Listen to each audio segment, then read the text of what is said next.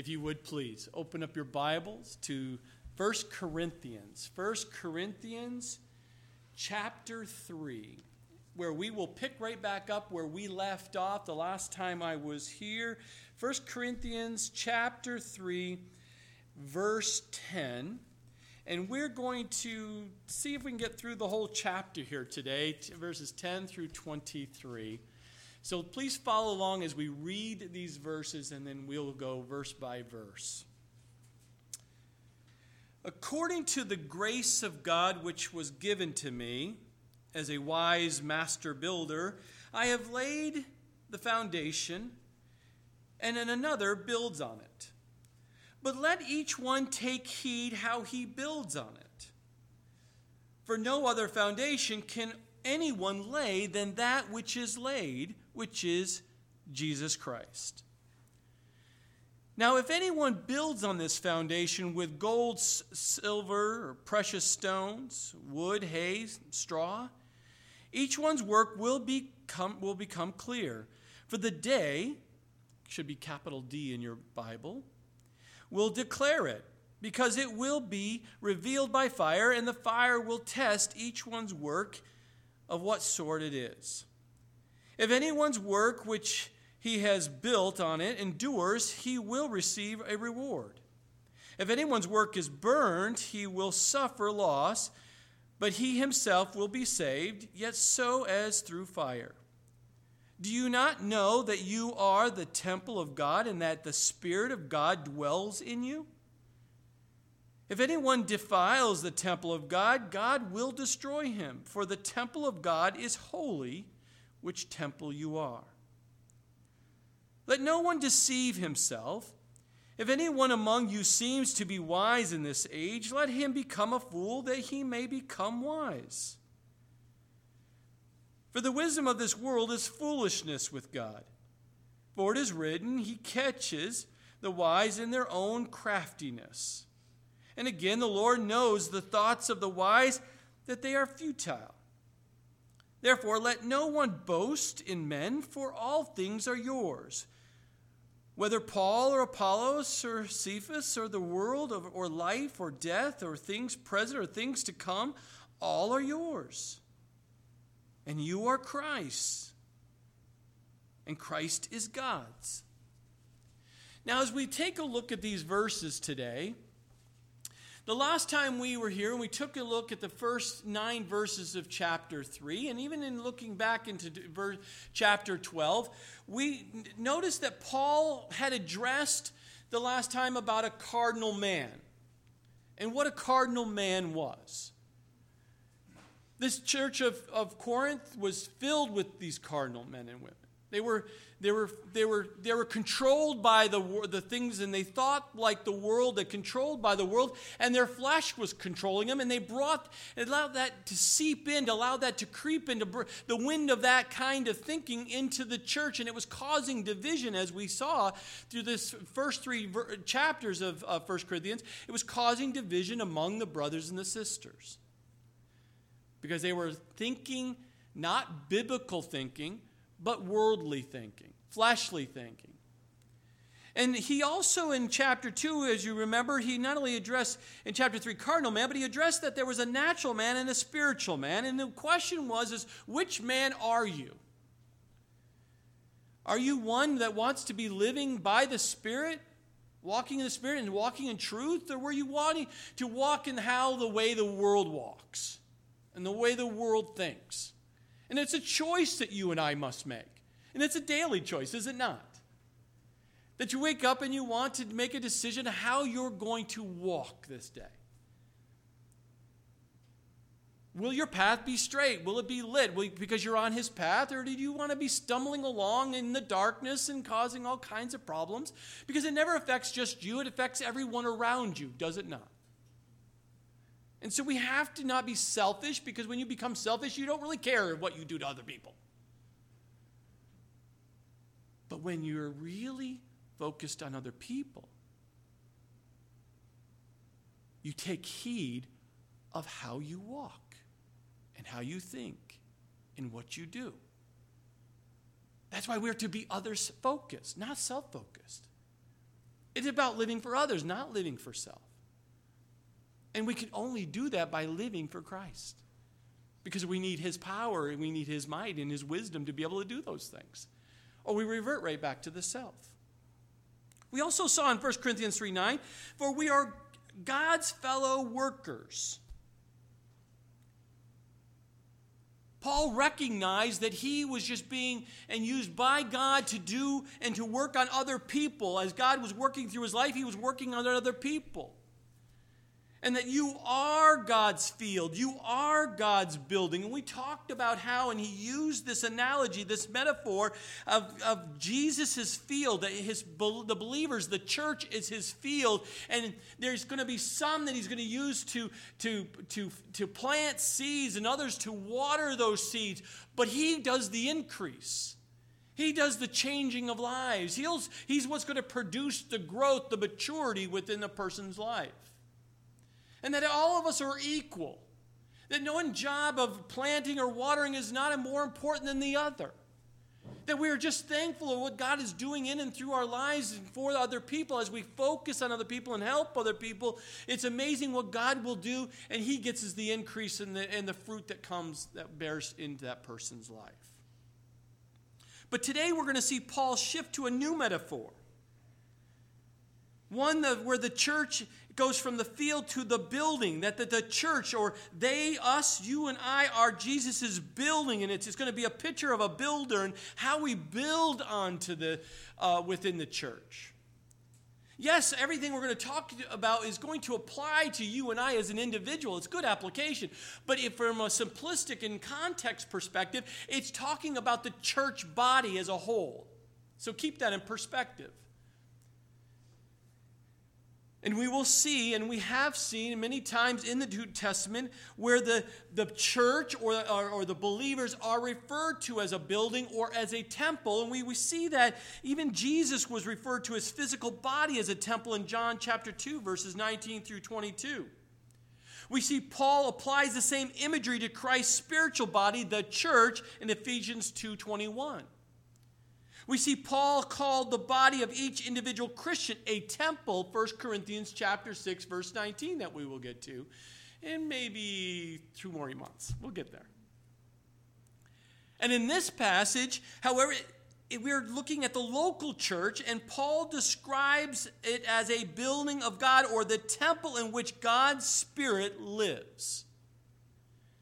And so many times we've talked about how today in society and today's generation, they find it way too easy for them to stay home and to watch the YouTube or watch something online, and they sit in their privacy of their own home in their little fuzzy slippers, and they think, oh, I love this teacher, and oh, I don't like this teacher today, so I'm going to change him, I'll go to another teacher, and I'll heap up different teachers. Keeping in mind the fact that they're missing of where the body gathers together, the Spirit moves. That's why God says and gives us a commandment, do not forsake the fellowship. Are you with me? Because he knows that he's going to work through. You want to meet Jesus? You're going to meet Jesus through one of us. Because he dwells with us, and he's going to reveal himself to you through someone in that conversation as you gather together to worship him and to study his word. So don't be fooled by the things that are going on around here and the trends of the world that you can just watch from home and not have to socialize or interact with other Christians. It's so much easier to be by myself. Don't be fooled by the tricks of the enemy. God's word is solid. Do not forsake the fellowship, because that's God's Spirit lives within the church body, the building of the church body. Not the building. You know Calvary Chapels. We don't care what the building looks like, as long as it's comfortable and clean. Yes. But you and I are the body. You and I are the building that God is referring to here in the Scripture. Today we'll see Paul addresses the Corinthians church division and exhorts them on how to build the local church properly. Because God is concerned by the quality of that church. And we must be we must be building the right way of the local church.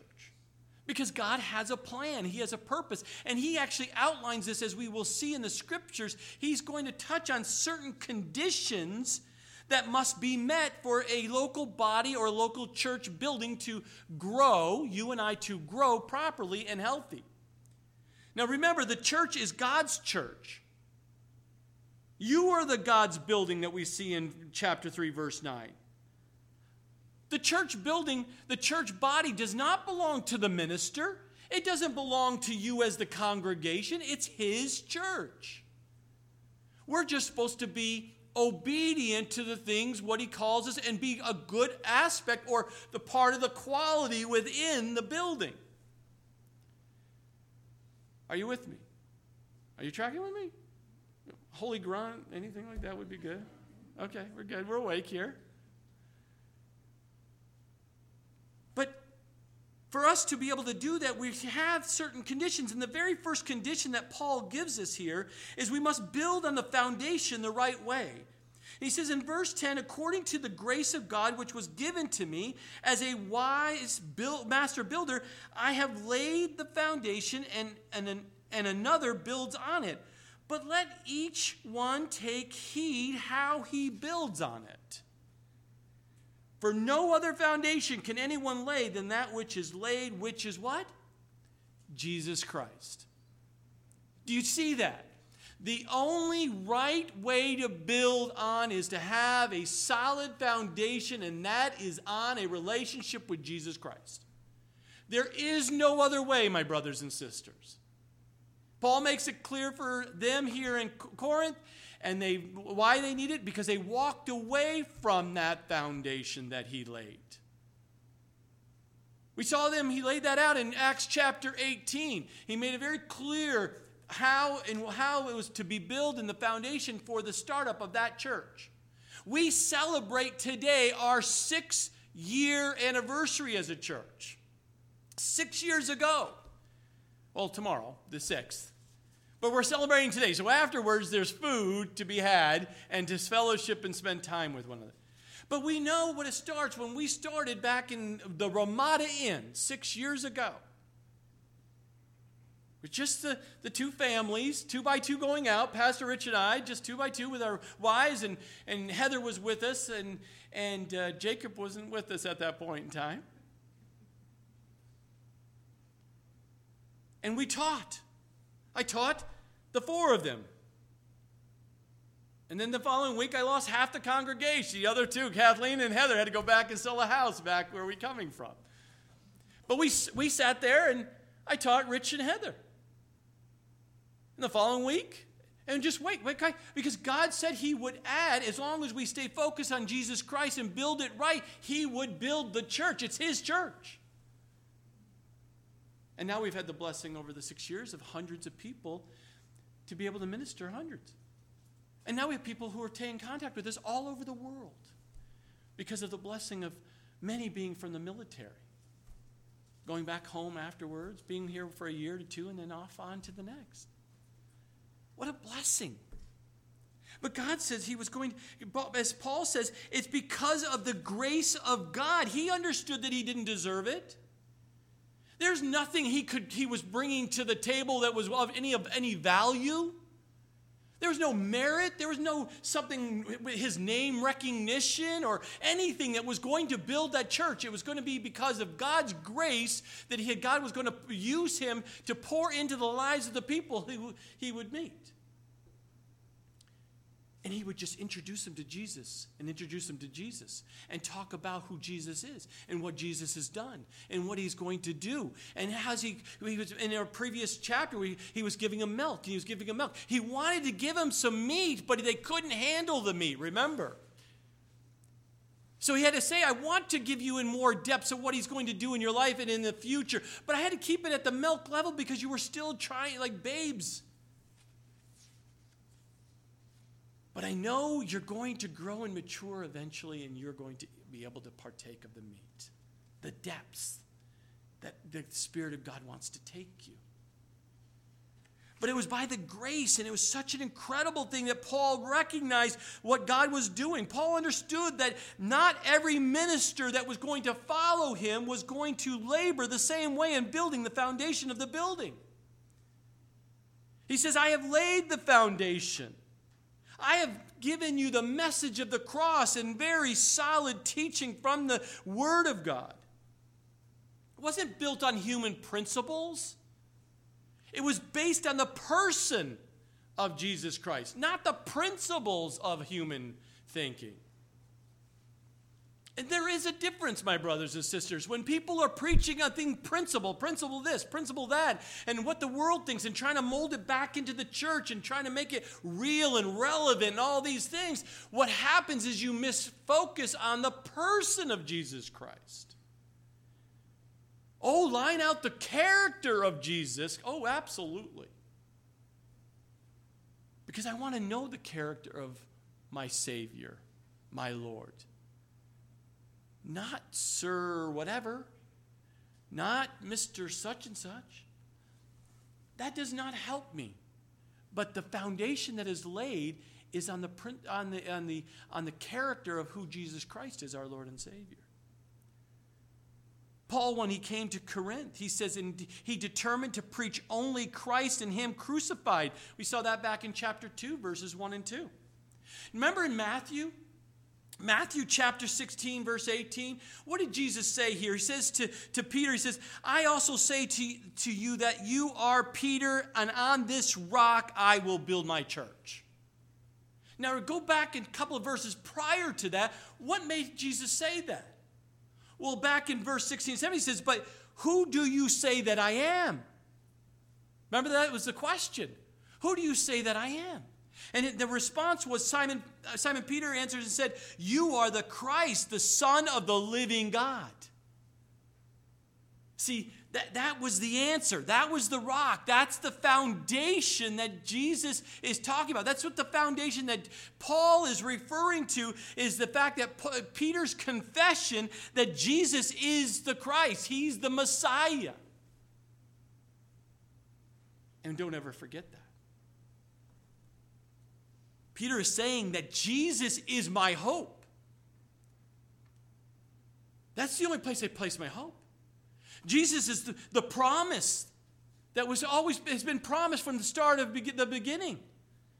Jesus is the one I will follow, the one I will surrender, the one I will trust in. He's the way, He's the truth, He's the life. He's the one I'm talking about as my foundation.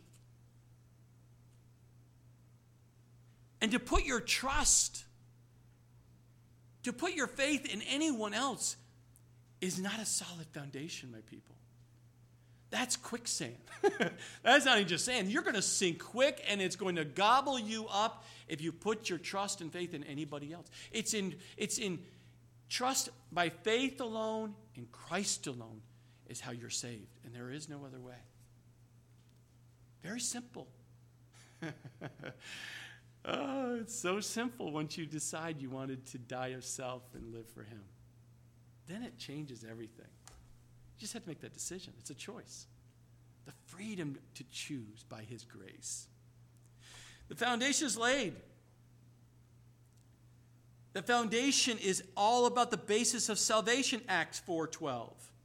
Yet Paul knew that others would come after him and build on a foundation that would not be that same foundation. We see that in 2 Corinthians 11:4, where in Corinth there were people who were coming in after him and preaching a different gospel, causing confusion, and we see now Paul is dealing with it by writing this letter back to them to say, hey, get your act together, go back to the foundation I had laid, which is on the person of Jesus Christ. Because the true church foundation of Jesus Christ is not built on political interests. It's not built on some social programs you start up in the church. And it's not based on some moral campaign that you feel like you need to go and do. It is about getting out the gospel message. It's about what Jesus Himself is and can do for a person. That is what we focus here on Calvary Chapel. That's why we do verse by verse teaching. Chapter by chapter, book by book. We're going to get through an entire Bible because we want you to know the whole counsel of God. so that you're equipped to share the gospel of who Jesus Christ is. And that is going to give you such a foundation in your life, but in the church body, as Paul is addressing, it will give a foundation within this body. And we want that to do it because it's the foundation. Doing it the right way is so important. It's the only one that's going to last. So many churches today have these focus on doctrinal emphasis. They'll pick a doctrine or two, and that's their emphasis. That's their ministry. Sometimes they de-emphasize certain doctrines to try to make it as seeker-sensitive as possible so people won't be offended. But those are not solid foundations. Those churches are going down. We have to keep that solid foundation. Even the Corinthians here were emphasizing personalities. They were, I'm a Paul, I'm a Peter, I'm Apollos. They were emphasizing personalities, certain preachers and certain teachers. Oh, we're going to come and listen to the preacher, Paul. Paul's not Jesus Christ. Apollos is not Jesus Christ. These are good, solid men who were getting the gospel out. They were doing what God has called them to do, but the people were looking at the man, not the vehicle, the vessel that God was using, and not Jesus himself. And how subtle that can happen today. And that's why he says at the very end there, let each one take heed how he builds on it. There is only one foundation for the church, and it's founded on Jesus Christ. And if it's not founded on Jesus Christ, it is not a church of Christ. It's some other kind of social gathering or political maneuvering or social re-engineering taking place. It is not God's church. Now, it can happen where you can start well in a church, just like the Corinthians. But if we're not careful, if we do not stay focused on the Word of God and make sure we keep away from these programs that kind of constantly are seeping into the churches and stay focused on the Word of God, teaching you the Word of God, applying the Word of God, encouraging you through the Word of God. That is our focus. Then what's going to happen if we don't do that is we will see what the Corinthian church did, and that we will find that some unworthily things are being built on that foundation, and it's only a matter of time that foundation becomes weak. And we can't allow that to happen, can we, brothers and sisters? That's why we stay focused. Now, he continues here, and the second condition, besides the condition, the fact that we need to actually build on the foundation the right way, but we also, the second condition is we must build with the right materials. And he addresses that here in verse 12. Now, if anyone builds on this foundation with gold, silver, precious stones, wood, hay, straw, each one's work will become clear, for the day will declare it, because it will be revealed by fire, and the fire will test each one's work of what sort it is. So as fellow workers, as we're working and we're doing what God's called us to do, and we're being obedient to what God is directing us by his word, and we're being obedient to that, what we'll find that each one of our work will become clear if we have the right heart in doing that work. You can be one that comes every Sunday. You can come to every single outing and gathering and doing everything. But if it's not with the right heart, and if it's not because it's your loving response to Jesus' love for you, it will be tested in due time. When you get into heaven, it will be tested by fire to see if it's something that was good or not. And based on that, we will see here, it'll become very clear what you built the foundation upon.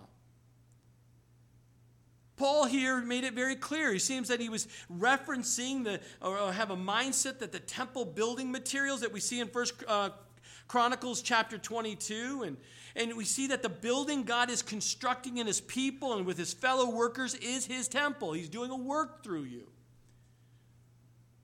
Now, the precious stones is not jewels. Sometimes you'll see some Bibles that are referred to as jewels, but these stones are actually referring to solid rock, like marble and stone. That's what it's referring to, not fancy jewels. And it's also, as we look and study this, it's referencing, what are you basing this on? Is it based on value, solid value of the word and the wisdom of God? Is that what you're basing and building the church upon? Or are you basing it on man's wisdom?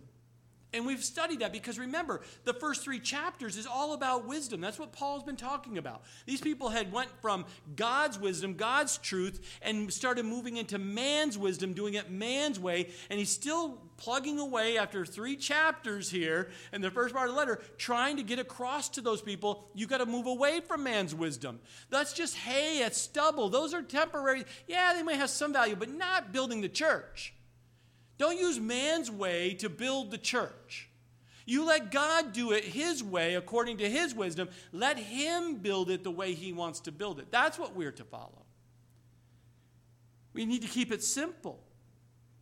This human wisdom, this fleshly attraction of the bells and whistles that are going on in the church right now is causing it to have a weak foundation. It's going to crumble. It's going to come down. And the fire will test each one's work. When our work is tested by God, it will be revealed what kind of work it was. Just as the fire will destroy the wood, hay, and straw, but not the gold, the silver, and the precious stones.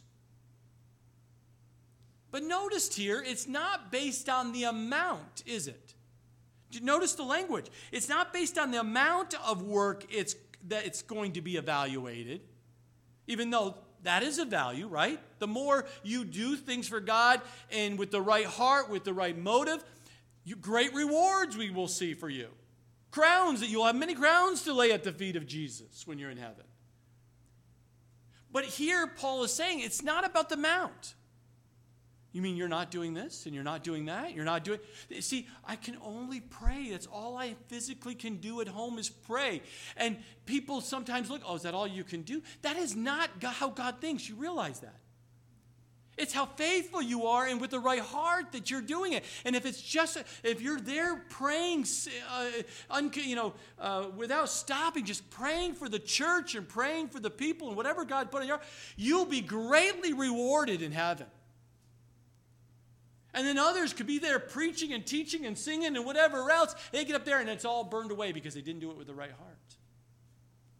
Did you see how? Do you understand that? So it's not the amount. It is actually the quality that he's talking about. It is actually the right heart. And it's during that, as we will see also in 2 Corinthians 5:10, Paul refers to the same testing here. He says, for we must all appear before the judgment seat of Christ, referred to as the Bema seat, that each one may receive the things done in the body according to what he has done, whether good or bad. We'll be rewarded in heaven based on what we have done with the right heart for the Lord. Now, it's very sobering thought that many, many people who believe that they are serving God today, that they can sit there and check off all these things that they do for God. Do you realize, and you've heard me over, if you've been with me long enough, it is not that you have to read your Bible. It doesn't mean you have to come to church. You don't have to do anything. That's legalism. What we're talking about is that you desire to spend time with God. You desire to be with God's people. You desire to serve him as he leads you. Not because you have to. That's religion. It's because you have a relationship with Jesus. That is why we do it. Are you with me? Amen? So we see that many people will sit there and use the wrong, unworthy materials to build on this foundation. They'll say, yes, I love Jesus. Yes, I'm saved. Yes, I am going to go to heaven. I've got my fire insurance. And then they turn to the way the world thinks and says, where's the business model? And let's use this. I do this at work. Why don't we use the same concept here? And we need to build a lot of programs. And I've done my research, and let's do surveys. And let's do this and see what the people in the community want. And we'll do these surveys, and we'll look at these schematics, and we'll see, oh, let's plant a church here because because that's where the higher national growth, income growth is. And we'll plant a church here. That means more of the average person has a higher money and we'll make more money. All these crazy things that go in the church today. You will never find that here, I assure you. But that's what people do. And they wonder when they get to heaven, they go, well, I did all of this. I've done the surveys. I had hundreds and thousands of people coming. I felt I can fill a stadium. Thinking you're going to be rewarded because thousands came to a stadium. And it will just burn away and get nothing. Because they did not build it with the right material. Are you with me? Make sure your heart is right. And just because of your love for Jesus, allow him to direct you and give you the wisdom to do what he's putting on your heart to do. And you will be rewarded as we see. We also see here, he himself will be saved, yet so as through the fire. So it's not talking about losing their salvation here. It says very clearly, they're saved. They're barely saved. But they're saved with everything gone. No rewards. No responsibilities in heaven and into eternity. Because based on your faithfulness today will determine what you're in charge of and what you'll be in charge of doing as the Lord leads you into eternity.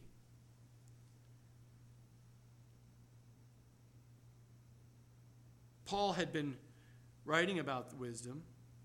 He's trying to get across about how important it is to rely upon God's wisdom and not man's wisdom, because it's the right material to use to build upon the foundation of being saved and the body of Christ to do it. Because we want to, building the right way is absolutely critical that we keep that material that we use be the Word of God. That's the material that we are using. That's what the material will continue to use. When people come to you and say to you, I need help, I'm suffering, where do you turn to? What material do you lay onto the foundation of the gospel? What do you lay and what do you help them with? But only the Word of God. That's the right material. And when you use the Word of God, the right material, then you are going to see growth in the church. You'll see strength and maturity and healthiness within the body. But if you turn around and say, oh, I was just listening to Oprah, and Oprah said, please don't do that. I was listening to the political, please don't do that. I was surfing them now, please don't do that. Show me where in the Word, then I'll receive it. Show me, you share the Word of God amongst the body, you're good to go with me. Because I know that God is using you to help the body, the building on that foundation. But then Paul goes on in verse 14 and in 15 and 17 actually, through 14 through 17, he talks about three types of ministers here. Because he's really speaking to the ministers, those who are building on that foundation, right, in the church. And he says right here, if anyone's work which he has built on it endures, he will receive a reward. We talked about that. That's a wise builder. The wise master builder that Paul referred to him as himself.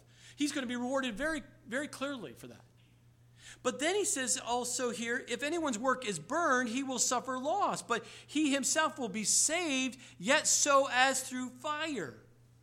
That's an unwise builder. That's someone who's not using and relying upon the Word of God. They're relying on human wisdom, human philosophy, psychobabble. Those people are not going to, those are unwise people. They're not the wise master builder. See, the wise master builder will dig deep into the Scriptures. The Word of God is the precious gold, the silver, the stones, the truth, the things that they can rely upon, that are absolute truth. There's no question about it. Remember in Matthew 7, verse 24, or 25, I believe, he says, the rain descended, the floods came, and the winds blew and beat on that house. And it did not fall, for it was founded on the rock. Because I assure you, if you use that right material, the Word of God, when the storms come, because they're going to come, when the rain is beating down on your house, and it will, when things come and bombard us within the church body, it has and it will. We must be on basis on the Word of God. We stand firm. Nothing's going to come crashing down. But if you don't, you will find your house come crashing down. If the church body is not based on the Word of God, that church will eventually, the fire will test it. It will be of no value. It will come down. That's why it's so important that when we study the Word together, when we get together in the ladies' studies, the men's studies, whenever we gather, even our children are going through the Word of God. Because if we don't, if we stand there and we give you the, entertain you with music to draw you, or if we sit there and use clever sayings to entertain you, or if we use discussion of the latest trends and I pull out the newspaper and I tell you, look at the newspaper and let me show you where that might attend to the... Or if I just sit up here and tell you about personal stories to make you feel good. Or I'm just a really clever deliverer. I pace just right. I have my tone just right. I've got my flowing robe just right. Most of the time, as you know, I'm usually not this dressed up. I like it casual. Those things... It's only a matter of time the foundation will become weak and that church will not stand. Because you really don't want to hear my stories. They will not help you in your time of storms, in your own house, in your own life. You need to know where to go to the Word of God to draw that strength from God. Now, he continues here in verse 16-17. Do you not know that you are the temple of God and that the Spirit of God dwells in you? If anyone defiles the temple of God, God will destroy him. For the temple of God is holy. Which temple are you? So we saw that there was a wise builder, there's an unwise builder, but we also see here in verse 17, there's also a destructive type builder. One who's actually teaching falsely, not teaching the Word. Did you know just here this phrase, do you not know, is the first of 10 occurrences of this clause in this letter alone? And each time you see this clause, do you not know, it is followed by an indisputable statement of fact. And what is it one here? He says, do you not know you are the temple of God? Do you not know that the Spirit dwells within you? You are the temple of God. Do you not know that? If you don't know that, you must know that. You must believe that. Because that is foundational for you and I. And as Paul tells them and reminds them, you are the temple of God. He says later in chapter 6, verses 19-20, he says, it also is the fact that not only within the Holy Spirit dwells within the body, but he dwells within you as a temple of God. What makes the church a temple of God? The Spirit of God dwells within us. No Spirit, no life. God's Spirit is moving. The body has life. And it'll be healthy. And it will be fruitful in what God's called us to do. But he says and he warns, if anyone defiles the temple of God, if you defile the church, God will destroy you. Now keep in mind, the Greek language here for this word is not one of eternal damnation. When he says, I'm going to destroy you, it doesn't mean he's going to eternally damn you. He's actually talking the fact that you will be diminished. Your effectiveness The fruitfulness will not be there in that church. Paul is saying here, he who defiles the church by either overtly or subtly causing division within the church,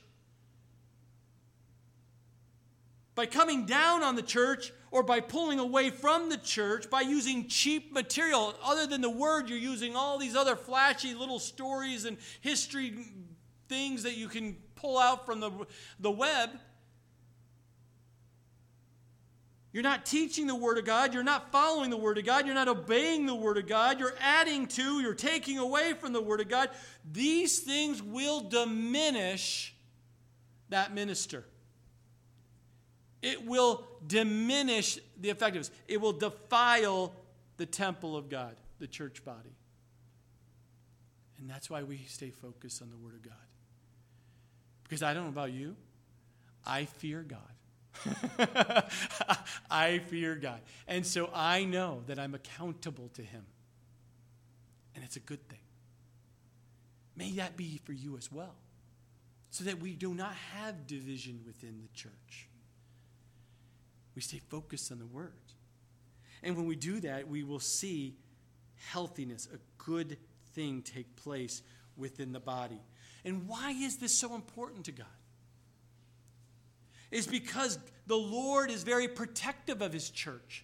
He loves His bride, and He is not going to allow anyone to hurt His bride.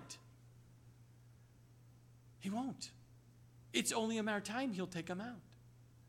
He'll become ineffective. They'll just walk away, because God's temple, His church, is holy, we see here at the end. It matters to God how we treat His holy temple, how we treat one another within the body. It matters to God how we treat one another in the church, and if we follow man's wisdom versus God's wisdom. And how important that we are committed individually and as a body to God's word. Now, the third condition we see is we must build with the right plans. As we're building out the globe, how critical it is, we've been spending time building the plans and revamping the plans and changing the plans to get it right, based on God's way. We're seeking Him, and okay, Lord, does this work? Is this going to be? Are we doing what You're causing us to do here? It's the same thing with building on the church plan. It's got to be the right plan. It's got to be according to His way, because it says in verse 18, "Let no one deceive himself. If anyone among you seems to be wise in this age, let him become a fool that he may become wise. For the wisdom of this world is foolishness with God. For it is written, He catches the wise in their own craftiness. And again, the Lord knows the thoughts of the wise, that they are futile." So Paul is exhortation here to the church body that says, wait a minute, many of you now have...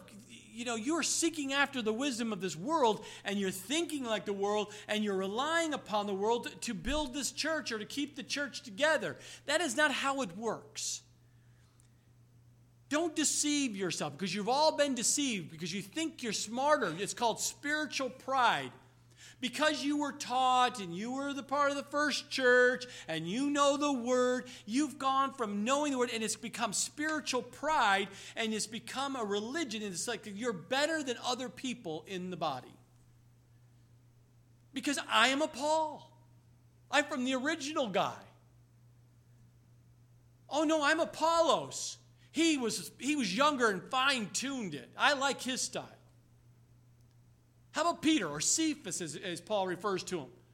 He's the guy, because he was one of the originals, Be very careful, because what happens is you start having this wisdom, or being wise in this age. You think you're just the latest and greatest thing to come on the market. Be very careful of that. And there's only one solution. Paul says it to him. Let him become a fool in the eyes of the world. Don't do things in the church body because you want it to blend like the rest of the world. The companies, the businesses have a 5-year plan. Have a budget down to every little penny. Well, the church is going to have a 5-year plan, a 10-year plan. It's going to have a budget down to the penny. That's using wisdom of this age. That is not how God works. And we have to be very careful not to allow that to happen, because we all have different backgrounds, and we come in and we try to use and do what we're comfortable with in the world. It doesn't work that way. We trust in the Spirit of God leading us by the Word of God and doing and working within this building of this body. It's by prayer. Do you realize that? It's by prayer that we are led by the Lord, instructed by His Word, not the latest gizmos and gadgets and books on the shelves. It's through these 66 books that the Lord has given us. But Paul isn't telling them, you need to renounce this worldly wisdom, this humanism that has crept into the church. You need to get rid of this psychology thinking that has crept into the church. You must get rid of the psychobabble out of the teaching of the church. You must keep it to the pure teaching of the Word of God and let the Bible teach it within itself. The Bible is very supportive. It's the best commentator of the Bible itself. And it must be supported by the Word of God. It cannot, the Word is this, says this because Dr. such and such who says and did his research. No. Back to the Word of God. Show me then the Word of God. Because if it's not, he says it right here. It is futile. It's craftiness. It is witchcraft. It's satanic. Do not touch it.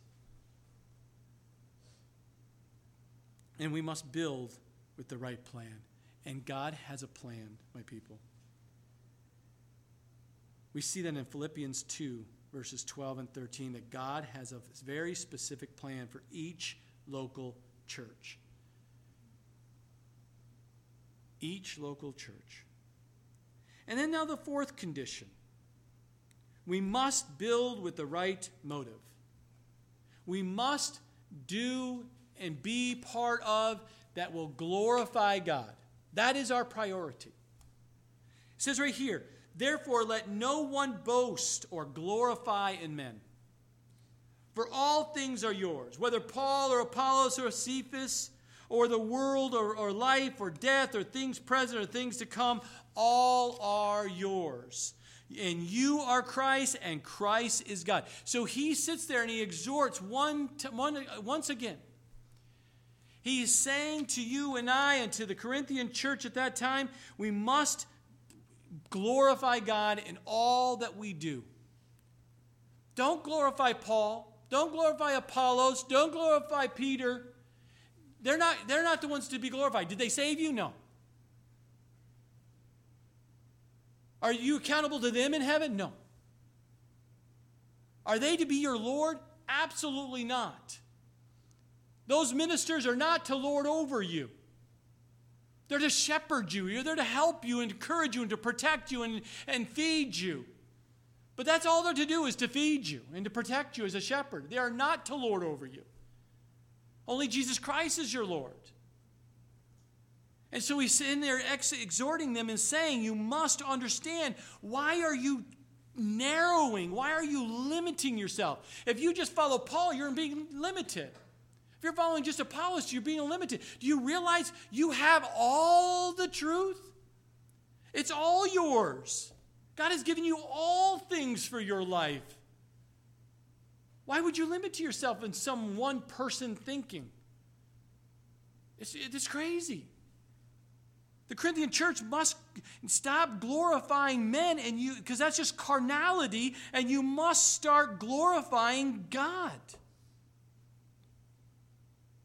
Because if they had been seeking and glorifying God in that church, like they did in the very beginning, they would not have the division in their church that they're plagued with. They would have unity and peace in the assembly. Now, don't get me wrong, because I know some people are going to say some things to me and write me letters, but don't get me wrong. You might find that there are certain pastors that teach a certain way that just you like their style, it really speaks to your heart. And God is really using them to drive you back into the Word of God and helping you to know the Word of God and your desire to just absorb and go in deeper into the Word of God. But let me reassure you of something I found over the years, is that they're very easy to go listen to. But typically, the one that you really can't handle the most, the one you just, I don't know, is actually the one that is probably the most you need. And do you know why? It's because God is using that person to kind of smooth out your rough edges. It's probably the one that God uses to convict you the most. And the one that challenges the most and stirs up and encourages you most to do things for God. Whereas the one you like listening to is funny and makes you feel good and smile and laugh, but it doesn't change your life. It doesn't. He doesn't cause you to get into the Word of God and repent or to change. It just makes you feel good and fuzzy all over because you like his style.